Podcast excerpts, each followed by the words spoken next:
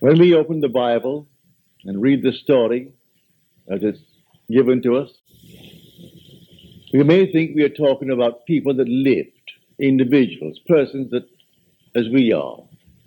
But it's not so. The characters depicted in the Bible are not the individuals named.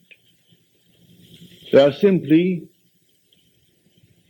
states signified by those names. For instance, the name Moses, or the name Abraham, or the name, well, any name that you find in Scripture.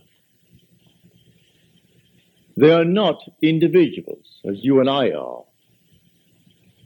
It's simply a state of consciousness through which the individual, you and I, the immortal being, we pass through these states. The word Moses means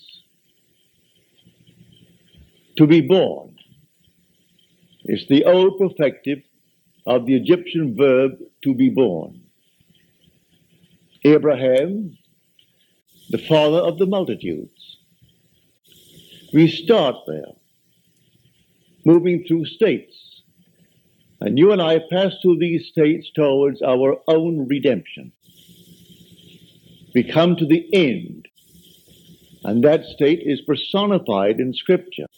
And men take the personification and worship it as a person, stick it on the wall, and then cross themselves before it and genuflect, not knowing that these are states.